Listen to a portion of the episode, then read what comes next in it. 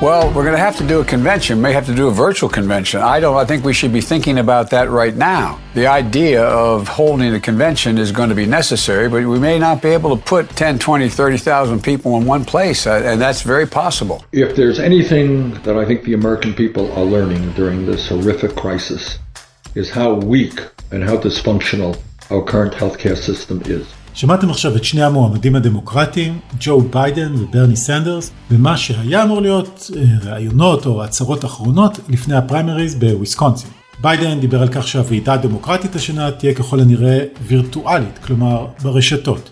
וסנדרס חזר לזכות לבריאות כזכות אדם, ועל כך שלא ניתן לקשור את הזכות הזאת לחוזה העבודה שלנו, כי אז כל מי שאיבד את מקום עבודתו מאבד גם את הזכות לרפואה.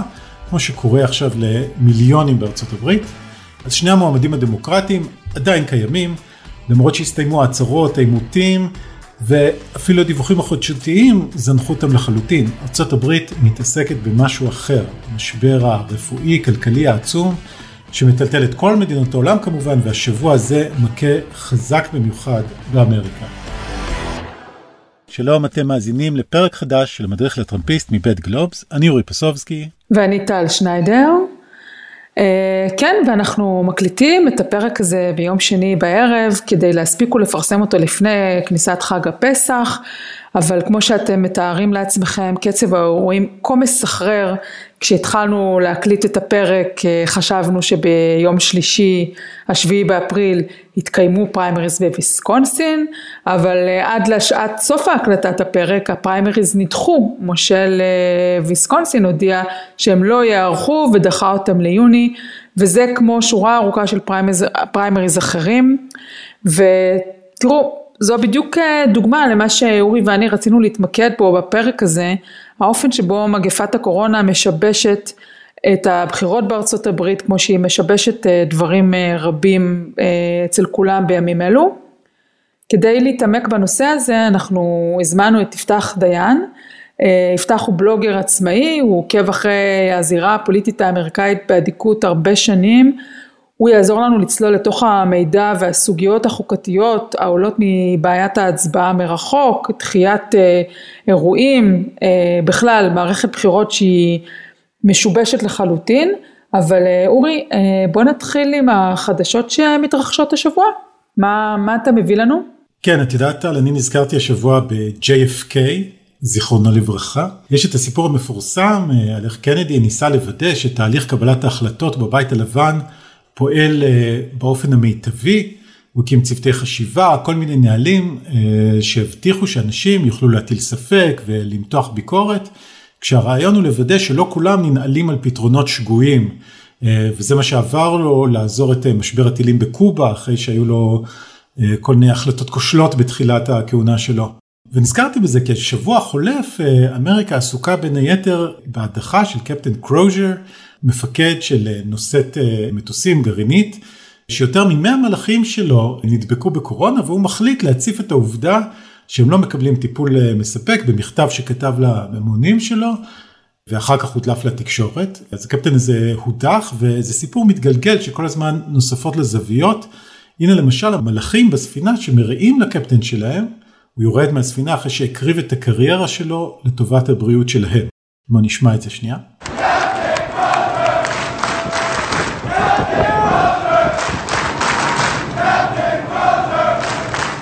וכאמור, כל הזמן נוספים רבדים לסיפור הזה ביום ראשון, טראמפ באחד התדרוכים שלו נדרש להתייחס לנושא הזה, זה מה שהיה לו להגיד על המכתב של הקפטן שמתריע בסך הכל על הבריאות, מצב הבריאותי בספינה שלו.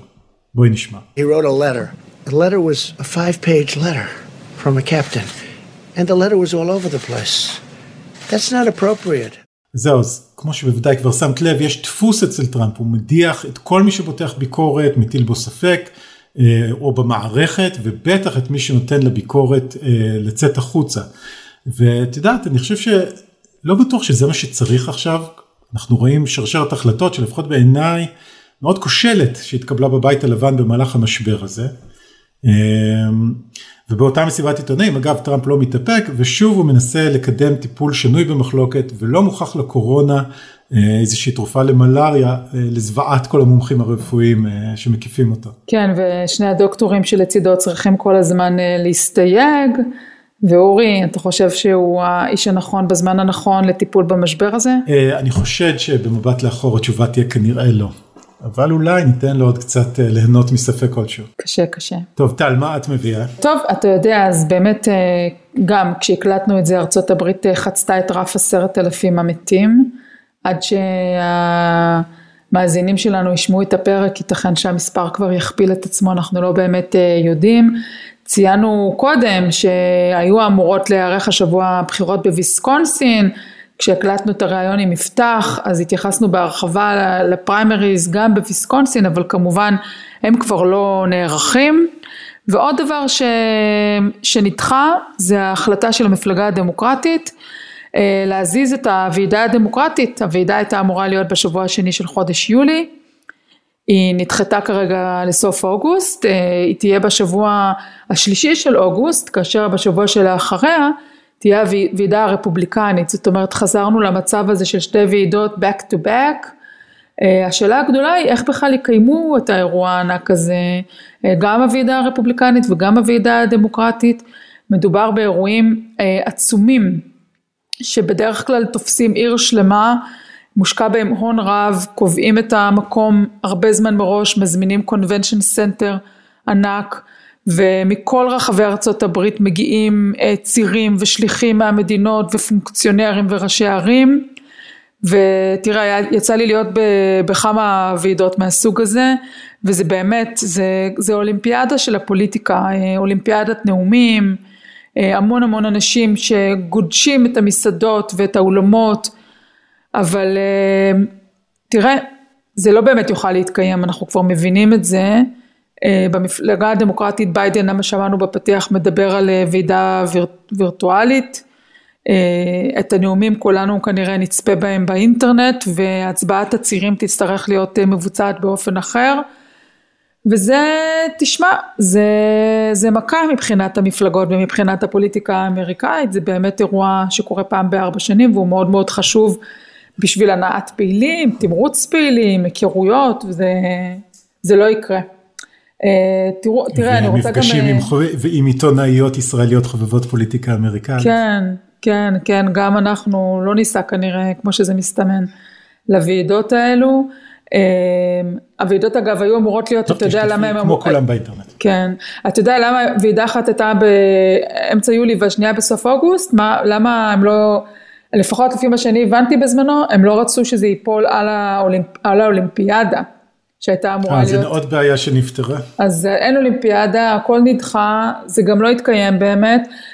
תשמע, אני רק רוצה להגיד פה, ככה לנצל את ההזדמנות שאנחנו מדברים על תאריכים ועל פריימריז, שבקבוצה שלנו, המדריך לטראמפיסט בפייסבוק, רשמתי בצורה מאוד מסודרת לפי תאריכים, פתחתי event לכל פריימריז שאמור להתקיים, אז מי שרוצה לדעת את ה timeline, את הלוזים, מתי הפריימריז האחרונים, מתי הוועידות, מתי העימותים הגדולים ומתי הבחירות, אז יש לכם את הכל רשום שם בקבוצה, ואתה יודע, השאלה של מתי הבחירות, המון אנשים שאלו אותי האם הבחירות יתקיימו בכלל, אז עוד מעט אנחנו נדבר עם יפתח ותוכלו לשמוע תשובה גם לזה.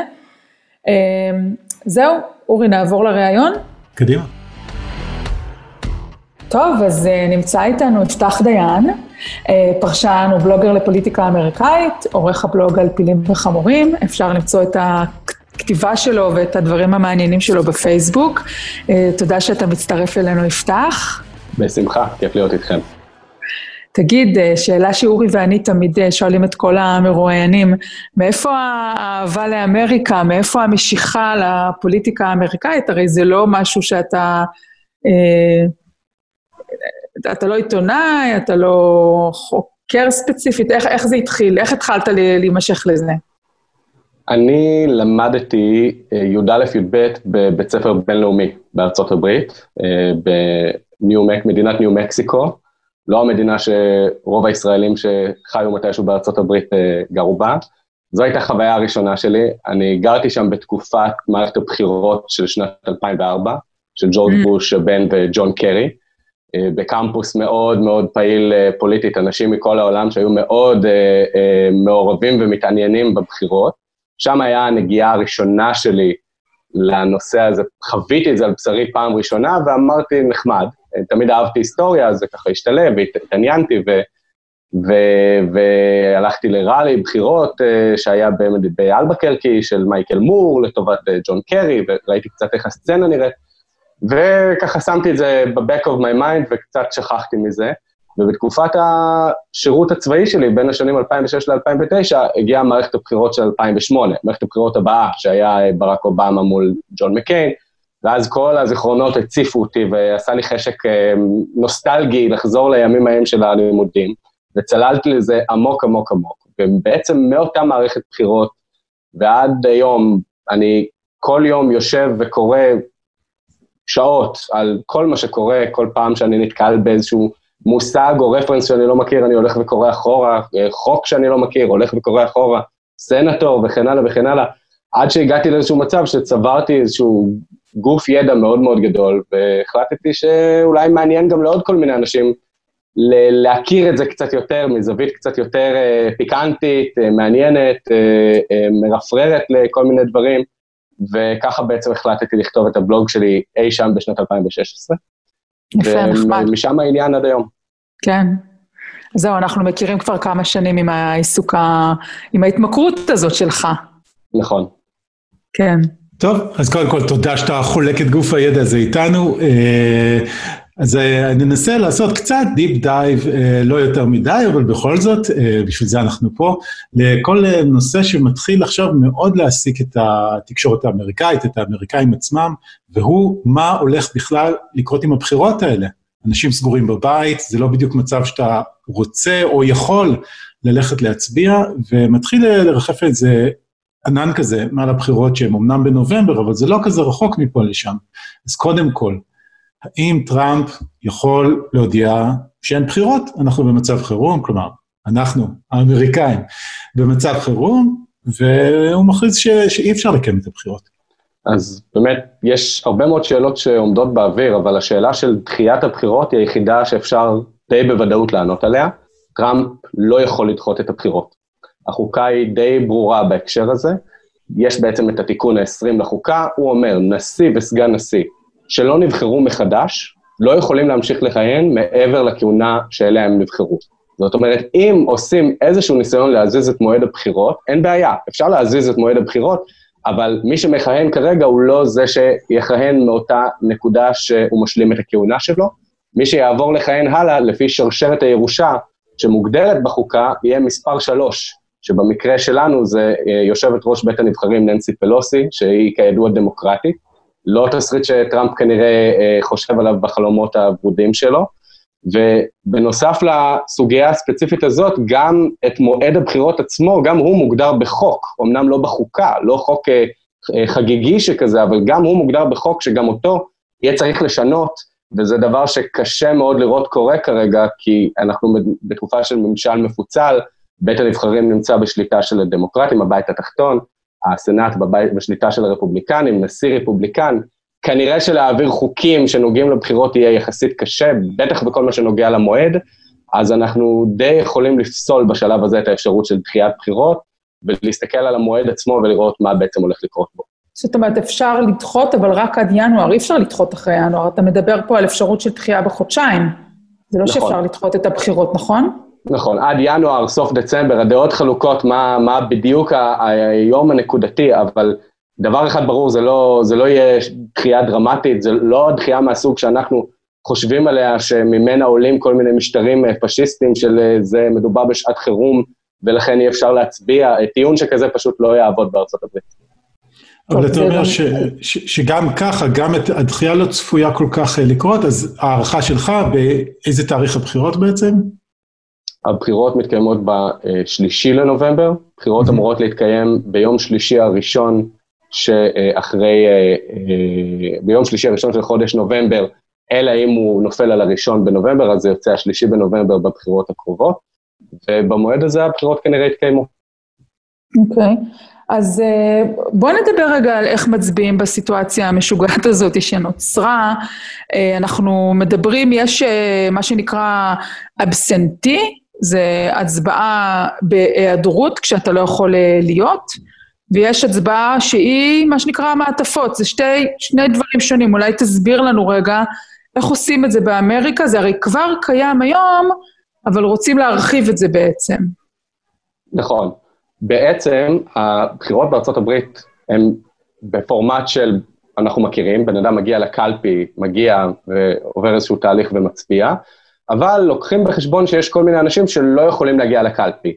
אה, אולי הם אה, מצב רפואי מגביל אותם, אולי הם אסירים, אולי הם מתגוררים במחוז אחר מהמחוז שבו הם גדלו ומעוניינים להצביע בו, אולי הם בכלל נמצאים בחו"ל, וכן הלאה. כל מיני סוגיות ומצבים שכאלה שעבורם יש קלפי שנקרא אבסנטי, שזה בעצם אה, הצבעה בדואר לכל דבר ועניין, שמיועדת לאנשים שרוצים בעצם לממש את זכותם הדמוקרטית, בלי בעצם להגיע לקלפי, כי אין להם אפשרות.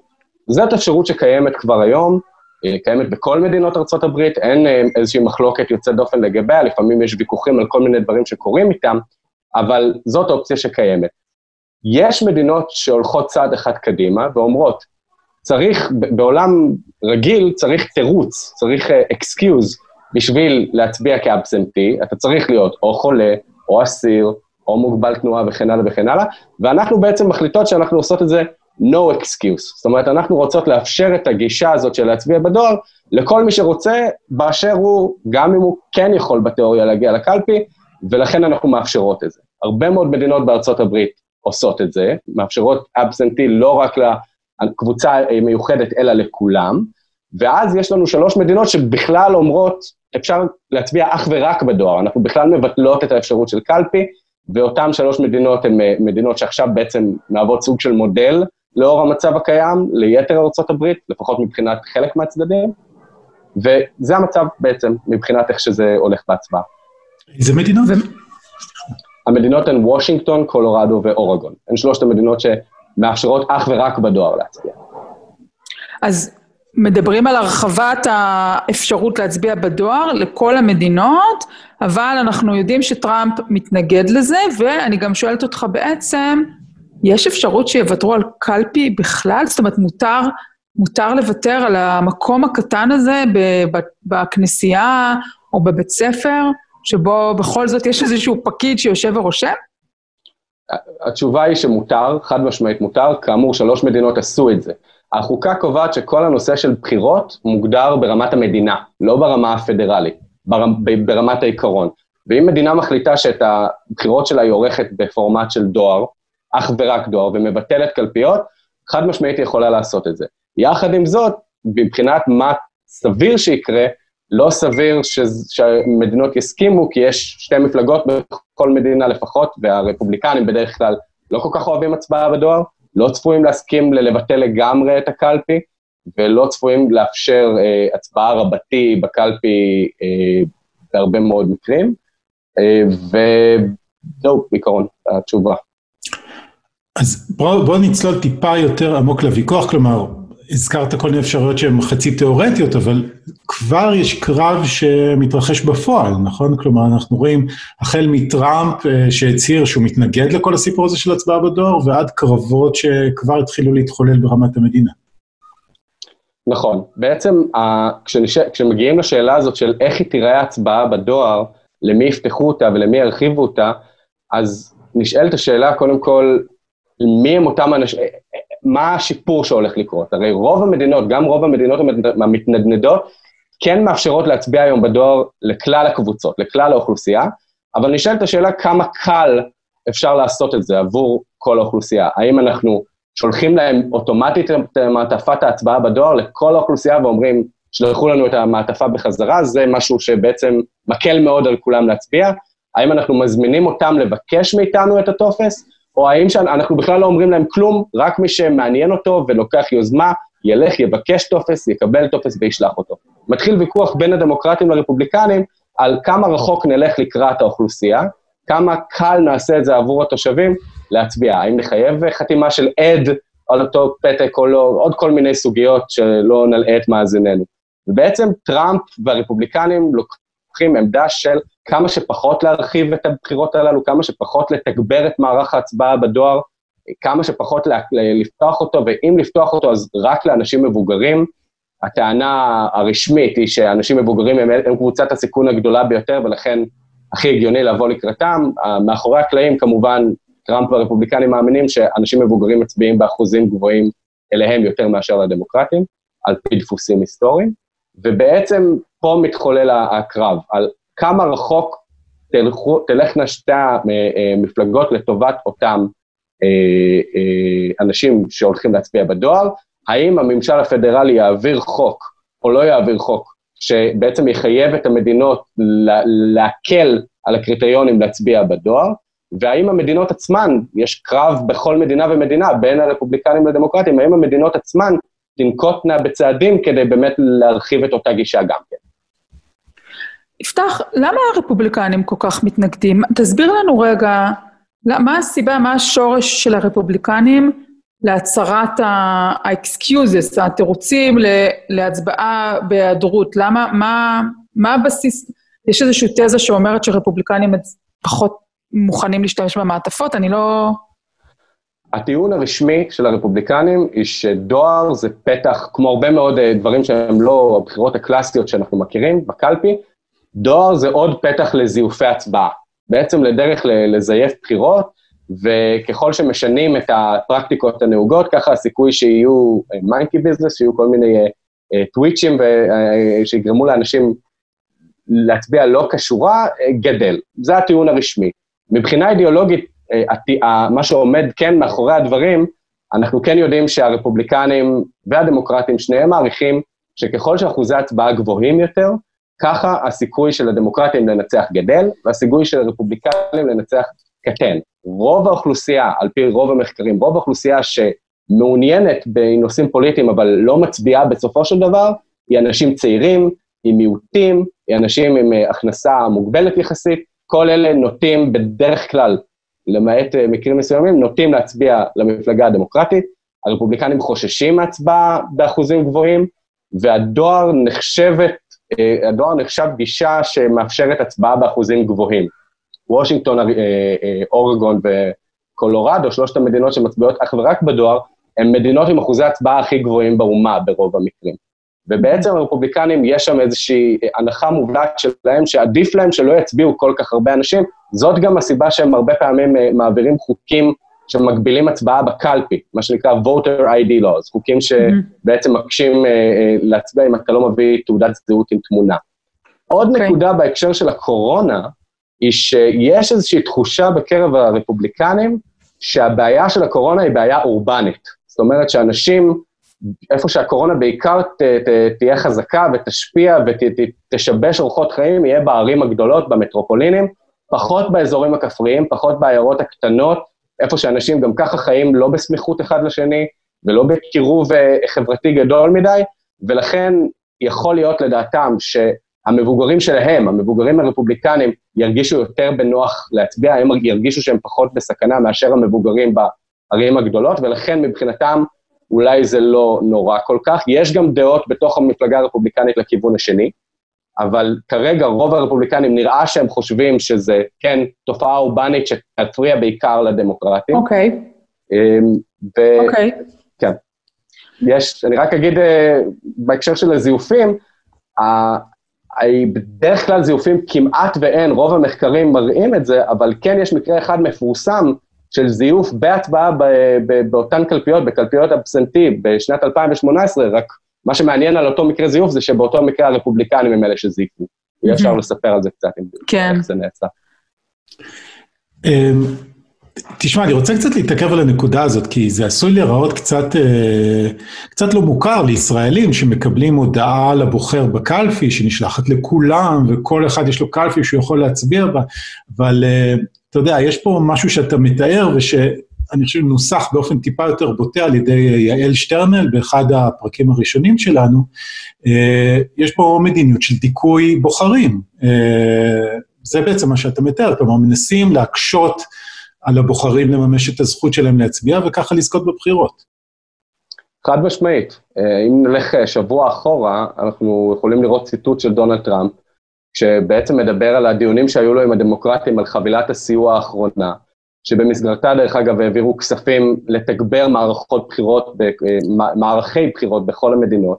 טראמפ אומר בפוקס אנד פרנדס, בתוכנית האהובה עליו ברשת פוקס, שאם הדמוקרטים היו מקבלים את שלהם והיו מרחיבים את ההצבעה בדואר, רפובליקן לעולם לא היה נבחר, הוא אמר את זה במילים הללו. כן. הוא אפילו לא הזכיר את הפסאדה הקבועה של זיופי הצבעה, זה מה שנקרא, הקריא את הוראות הבמאי בקול רם. וזה לא הפעם היחידה, באותו שבוע גם נציג של המפלגה הרפובליקנית בג'ורג'יה אמר משהו מאוד דומה לזה. יש לנו פעיל מאוד אה, בכיר במפלגה הרפובליקנית בשנת 80, שאמר, אנחנו כרפובליקנים לא מעוניינים שיצביעו יותר מדי אנשים. זה משהו שהוא אה, נאמר לפעמים במפורש, לפעמים רק במובלע, יש פה אה, אה, משהו... אתה יודע מה יפתח, אה, בוא תעצור רגע, אורי ואני, בוא נשמיע רגע אורי את טראמפ אומר את הדברים האלו. They had things, uh, levels of voting that if you ever agreed to it, you'd never have a Republican elected in this country again. כן, אז שמעתם עכשיו את טראמפ ברשת פוקס ניוז, הוא אומר בעצם, אם יאפשרו את הרחבת תקציב וייתנו למדינות לשנות את החוקים, אז מנהיג רפובליקני לא יוכל להיבחר בכלל, ולכן כמובן הוא צמצם את התקציב. יפתח, אני רוצה לשאול על היבט נוסף שמרתק אותי, ובאמת, מה שקורה עם הווירוס הזה, הוא פשוט מייצר מהפכות התנהגותיות בכל העולם, בתחום העבודה, בתחום מה שקורה אצלנו בבתים, אבל מי, מי שמכיר את השיטה האמריקאית יודע שהרבה מההתנהגות הפוליטית היא בנויה על, על מעשים פיזיים. יש לדוגמה את תקופת הקנבסינג, שזה עכשיו צריך לקרות פחות או יותר, שבה הולכים מבית לבית, דופקים על הדלת ורושמים אנשים להיבחר. דופקים על הדלתות ועושים רישום, כי בהרבה ממדינות ארה"ב צריך להירשם כדי לבחור. או לדוגמה, יש את העצרות ההמוניות, אנחנו מכירים את זה אצל ברני סנדרס, נעצר. ה phone banking, שאנשים יושבים ומתקשרים וממריצים אנשים. והכי אה, בעייתי זה, אנחנו גם מסתכלים על מה יהיה בוועידה הפוליטית, שמעבר. לשתי הוועידות הפוליטיות, מעבר לאירוע וחגיגה מפלגתית, יש שם גם איזושהי סוג של הצבעה, שממנים בעצם את המועמד של המפלגה הזו, של המפלגה הזאת, זה תהליך שהוא טכני, אבל כל העסק הזה נמצא היום אני יודעת שזה נשמע קצת אה, אולי, אה, איך אומרים, אה, פינוקים, כי מה זה לעומת זה שאנשים לא יהיה להם מקום לעבוד ומה לאכול? אבל, אבל בעולמות של ההתנהגות הפוליטית אנחנו חוזים פה במשהו שאני לא יודעת איך, איך, איך, איך, איך יעשו את זה בכלל. את צודקת, ועל כל הדברים שאת אומרת אני, אני אוסיף. לא רק שאין עצרות בחירות, הפריימריז הדמוקרטיים שטרם הוכרעו, אנחנו יודעים שג'ו ביידן כנראה עומד לנצח בהן, אבל הם עדיין לא הוכרעו, הם די מוקפאים בשלב הזה. רוב, רוב המדינות שנותרו להם אה, להצביע עדיין, דחו את המועד קדימה למועד אחד, שיכול להיות שגם ידחו אותו הלאה.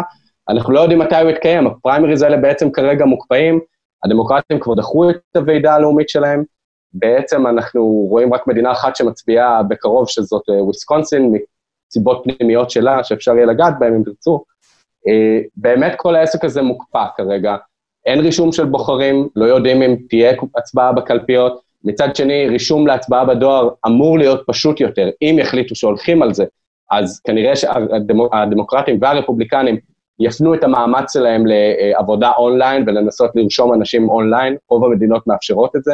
אין ספק אבל שלא יודעים עדיין בדיוק איך ייראה כל מנגנון הספירה לדוגמה, כמה אנשים יסכימו להיות בקלפיות או כמה אנשים יסכימו להיות במוקדי הספירה, במדינת וויסקונסין שאמורה להצביע מחר, היה אמורה להיות במיל, במילווקי, היו אמורות להיות 200 קלפיות והולכות להיות חמש.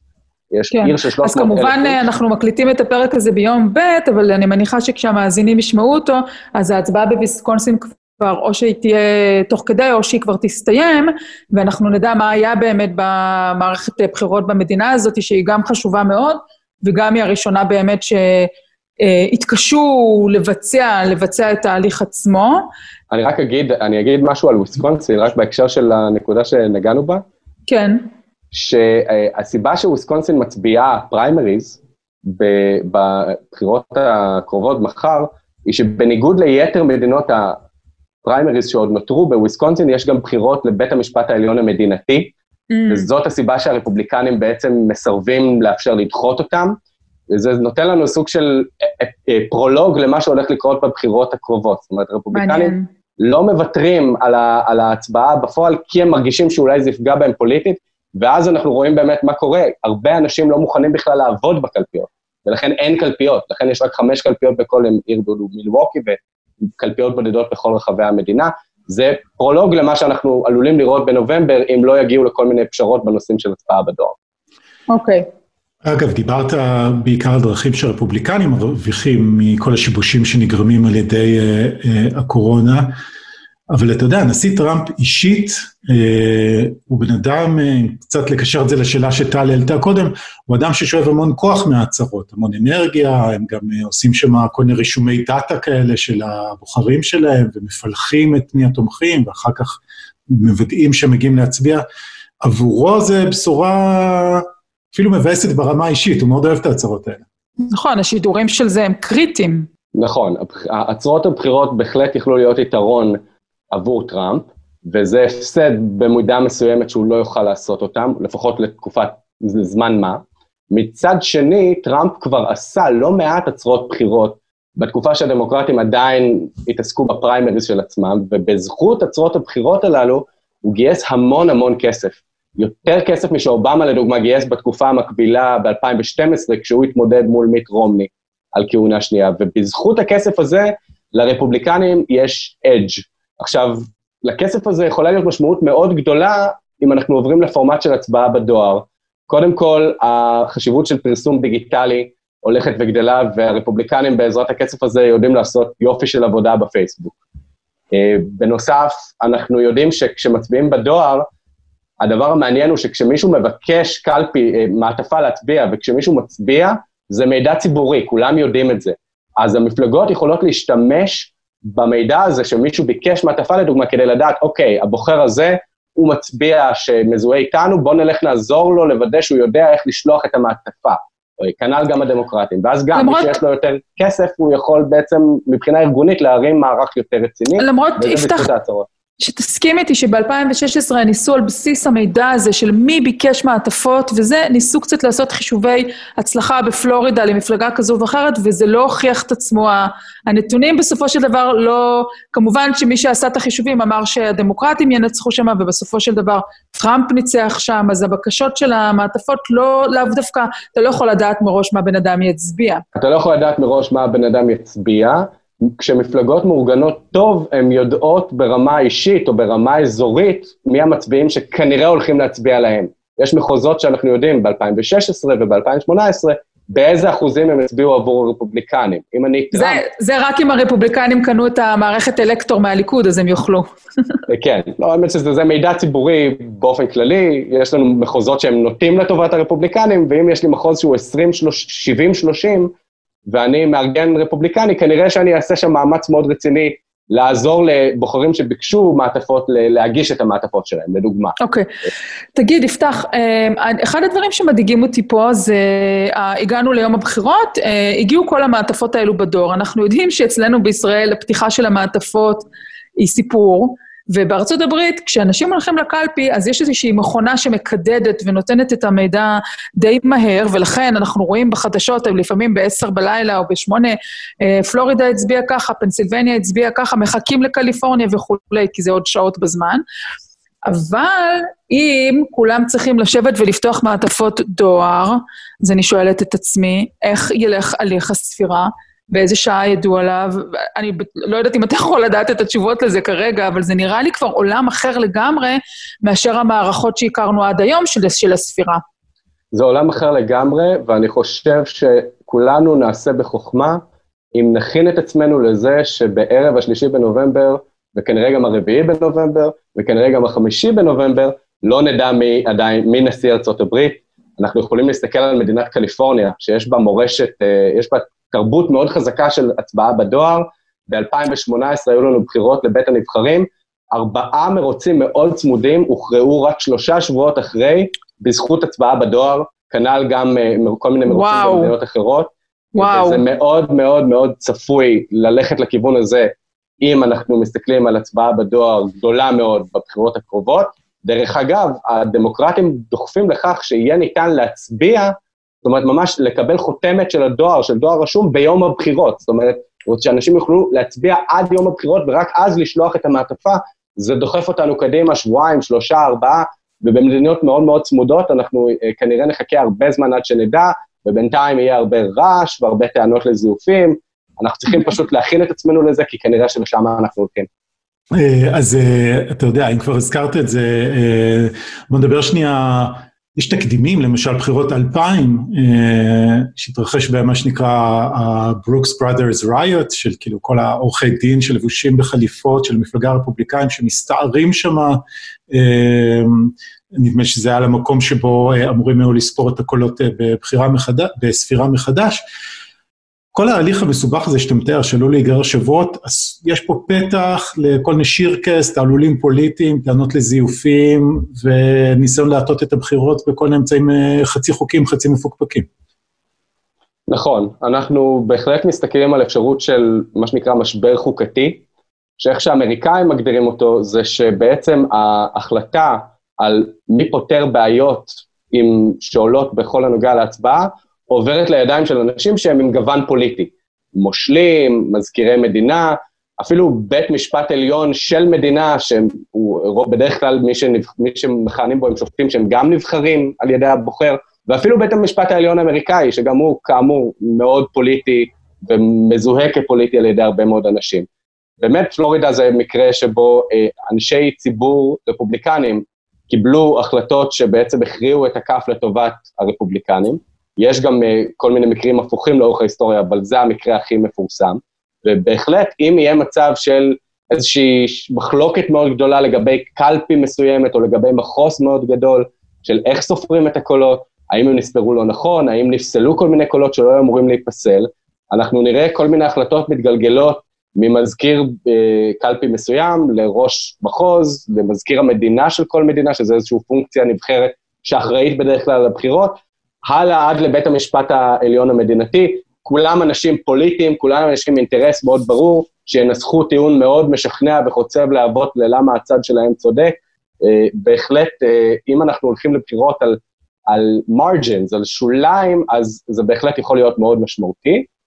אם אנחנו הולכים לניצחון מאוד גדול של טראמפ, או הפסד מאוד גדול שלו למי שיהיה המועמד הדמוקרטי, אולי ג'ו ביידן, אולי מישהו אחר, אז ככל שזה הולך לכיוון ההוא, הסיכוי, כמו בכל הונאת בחירות או בכל אה, ויכוח על בחירות, נהיה קטן יותר, אבל חד משמעית, זה גדל כשאנחנו הולכים להצבעה בדואר בהיקפים שלא הכרנו קודם לכן. צריך אולי להזכיר, אגב, והזכרת את בית המשפט העליון, אם אני לא טועה, השופט קוונו היה אה, חלק מהצוות המשפטי ש... אה, מטעם הרפובליקאים, שניסה לעצור את הספירה מחדש בפלורידה, כלומר, אם uh, כל הסיפור הזה יגיע לעליון, ופה אנחנו כבר, אתה יודע, עושים ספקולציות ומצרים תרחישים, אבל קוונו עצמו די ברור uh, למשל uh, באיזה צד, uh, באיזה צד. ואני אזכיר, דרך אגב, למאזינים שלנו, שאתם יכולים ללכת כמה פרקים אחורה, ולאתר את הפרק uh, המשפטי שאורי ואני ערכנו עם uh, דוקטור uh, אודי זומר, שם הוא הסביר כמה בית המשפט העליון של ארה"ב הוא מאוד מאוד פוליטי, וכשאצלנו בישראל זועקים על המעורבות הפוליטית של בית המשפט העליון, אז לפעמים צריך להסתכל גם לכיוון ה... מה שהייתה המדינה הגדולה והחשובה בעולם, והיום היא קורעת תחת נטל הקורונה, ושם בית המשפט העליון אה, גם מאוד מאוד פוליטי. אבל יפתח, באמת, אם אנחנו כבר אה, ככה מתייחסים לקורת תחת נטל הקורונה, תגיד לנו, אנחנו רואים שיש איזושהי התנהגות אה, לפי קווים מפלגתיים של המושלים של המדינות ביחס לסגר, כן או לא. הדוגמה המובהקת כמובן זה מושל פלורידה לעומת מושל קליפורניה. אז צריך להגיד, למשל קליפורניה הכריז על סגר יחסית מוקדם, גבי ניוסם, ואולי הציל הרבה מהאוכלוסייה שלו, בעוד מושל פלורידה אמר, אני סומך על מה שהנשיא ממליץ, ולא מיהר להכריז על סגר, אבל זה גם בקנטקי ובאוהיו, ומרילנד, במרילנד מושל רפובליקני שדווקא יצא נגד הנשיא, אבל זה די מעניין לראות את ה... למעט נניח מושל מרילנד, אנחנו רואים את רוב המושלים הרפובליקנים הסתמכו על הבית הלבן, ועכשיו אה, התוצאות הן אה, קשות מאוד. נכון, אני חושב שבאופן כללי, אפשר לחלק את המושלים הרפובליקנים לשתי קבוצות. יש מושלים רפובליקנים, גם אם זה מדינות כחולות, מדינות דמוקרטיות כמו מרילנד שהזכרת, כמו מסצ'וסטס, גם אם זה מדינות אדומות מאוד, אה, כמו אוקלהומה לדוגמה, או מדינות אחרות, אם הם מרגישים מבוססים ושהציבור בעצם אה, אה, אוהב לאו דווקא את המפלגה הרפובליקנית ולאו דווקא את דונלד טראמפ, אלא ספציפית אותם, אז הם מרגישים יותר בנוח לקבל החלטות שלא עולות בקנה אחד עם, עם המדיניות של הנשיא. הדוגמה שהזכרת את אוהיו, באוהיו יש אה, מושל, מייק דה ויין, שהוא היה מה, מהמחמירים ביותר בכל הנוגע למה סוגרים וכמה סוגרים וכמה מהר. הוא, הוא ביטל את הפריימריז במדינה שלו, הדמוקרטים והרפובליקנים, והדמוקרטים כעסו שהוא עשה את זה, בדיעבד הם, מצט... הם, הם בעצם חושבים שהוא צדק. אלה אנשים שמרגישים בנוח לצאת נגד טראמפ, או לא במישרין נגד טראמפ, אבל לצאת נגד ההחלטה של טראמפ באותה תקופה של לא לעשות big deal מהקורונה, ובהחלט אה, לקחת צעדים מקדימים מאוד מחמירים. ויש את אותה קבוצה שנייה שמוביל אותה מושל פלורידה שהזכרת, רון דה סנטיס, מושל שבעצם נבחר עם תשדיר בחירות שבו הוא מחנך את הילד שלו אה, איך לבנות חומה על מקסיקו, על הטראמפ, וכל מיני דברים אחרים שבהמלצה של טראמפ. אז באמת, אנשים שה brand שלהם הוא אני טראמפ 2, או אני טראמפ 2.0, או אני אה, נאמן לטראמפ ולכן אתם בחרתם בי, הם הרבה פעמים מיישרים קו עם טראמפ, והרבה פעמים הם גם כנראה הולכים לשלם איזשהו מחיר במקרה הזה של הקורונה. יחד עם זאת, טראמפ מסתכל על אותם מושלים, ורוצה לבוא לקראתם, אז הוא גם מדבר בשבחם כשהוא מדבר באותם אה, אה, תדרוכים לעיתונאים שהוא עושה כמעט מדי יום, וגם יש טענה מצד המושלים הדמוקרטיים כרגע, שהסיבה שטראמפ מחזיק את אותם מכשירי החייאה ומסכות במאגרים שלו, היא שהוא בעצם מחכה לרגעים שאותן מדינות הולכות להזדקק להם יותר מהמדינות הכחולות. פלורידה לדוגמה, שהוא יוכל בעצם לצייד אותם ולעזור להם לשרוד את המשבר יותר טוב, זו טענה די שנויה במחלוקת, אבל uh, מבחינת הראיות שיש כרגע, זה נראה שלשם זה הולך, ובהחלט בהקשר הזה, המושלים שמזוהים עם טראמפ, הם אותם מושלים שהיו הרבה פעמים בצד הלא נכון של ההיסטוריה הקצרה שיש לנו בינתיים לגבי הקורונה. כלומר, הם רק מיישרים קו איתו, זה לא שיש איזה משהו אנטי-מדעי או, אה, או איזו סיבה אחרת שקשורה יותר לבוחרים שלהם, שהם לא רוצים להטיל סגר.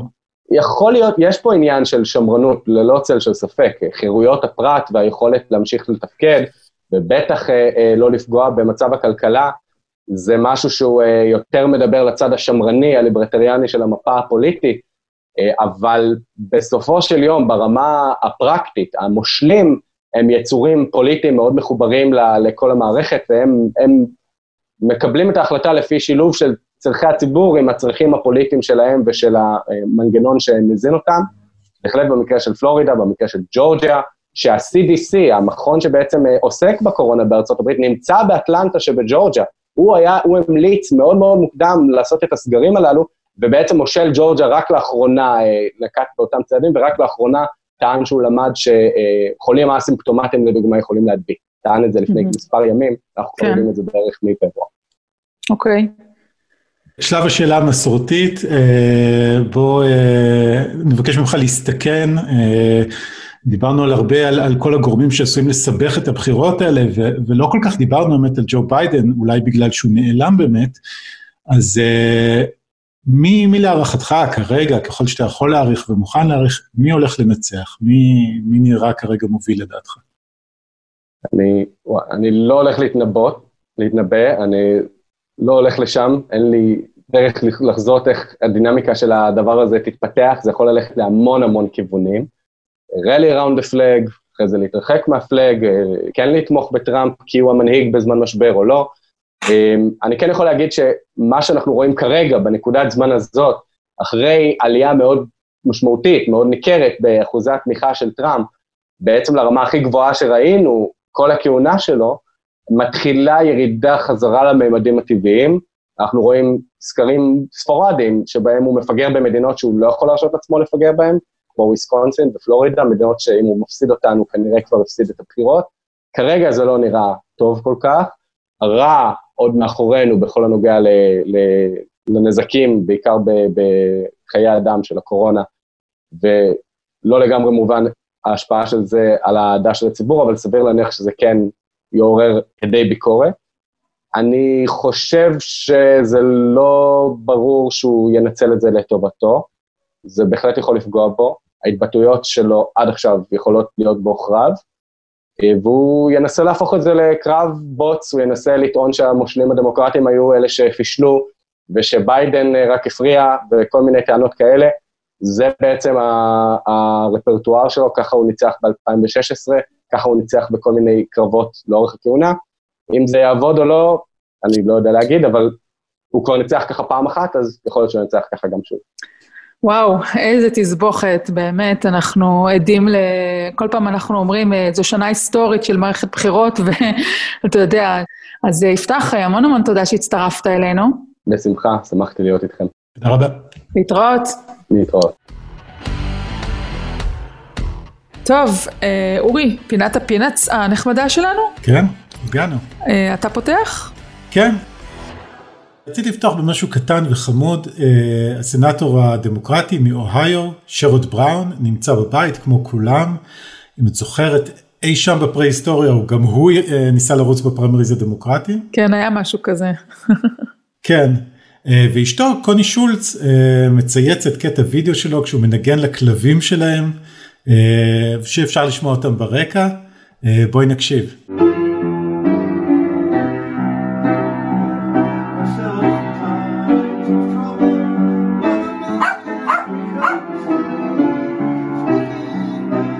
זהו, כזה כישרון לא ראינו מאז שקלינטון ניגן בסקסופון. מי יודע, אולי עוד ישוב שרוד.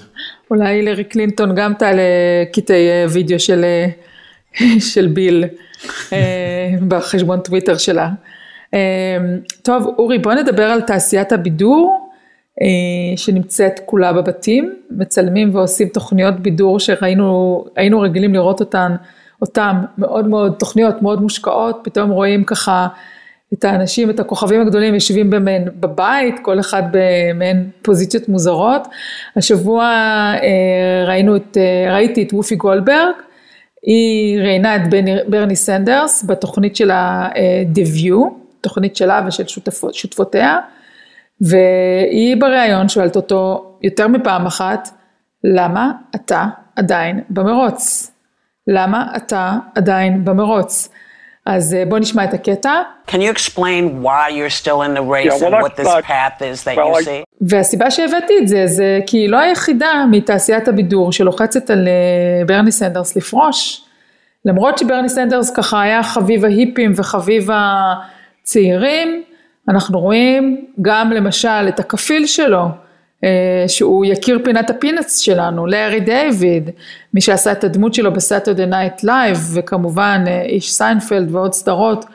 אה, הוא משוחח עם מורין דאוד מהניו יורק טיימס, בעלת הטור, והוא אומר לה, היא שואלת אותו כל מיני שאלות על בידוד, היא ככה צוחקת עליו שהוא המיזנתרופ הקלאסי והבידוד הומצא בשבילו, אבל אה, באיזשהו שלב היא שואלת אותו על אה, ברני סנדרס, והוא אומר לה, כן, אני חושב שהוא צריך לפרוש, הוא בפער רחוק מדי מאחור, הוא לא יצליח לקבל את המינוי של המפלגה הדמוקרטית, ודי, מספיק, הגיע הזמן למה- להפסיק עם כל המשחקים האלו, כולם צריכים לתמוך בביידן.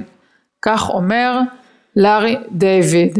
אז אה, אה, בוא, אה, יש לנו גם קטע פה של לארי דיוויד שהוא נרתם אה, למאמץ הלאומי ופונה לכל מיני אנשים ככה ברחוב ומציע להם לקחת דוגמה ממנו ולהישאר בבית, בואו נשמע אותו. uh, the idiots out there, and, and you, you know who you are. You're going out. I don't know what you're doing. You're you're socializing too close. It's it's not good. You're hurting old people like me. Well, not me. I have nothing to do with you. I'll never see you. But the problem is you're passing up a fantastic opportunity, a once in a lifetime opportunity to stay in the house, sit on the couch, and and watch watch TV. אין טוב, על אהבת. האדם של ארי דיוויד. כן, אז אה, שני המיזנטרופים, לארי דיוויד וברני סנדרס צריכים כנראה לשבת בבית.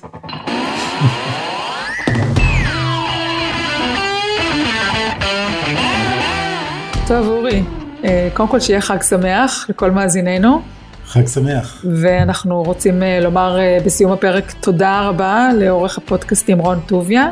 ותודה לכם שהאזנתם, מוזמנים תמיד אה, להצטרף אלינו אה, בקבוצת הפייסבוק שלנו, מדריך לטרמפיסט, או לעקוב אחרינו באפליקציות, או גם וגם. אני אורי פסובסקי. ואני טל שניידר. ביי.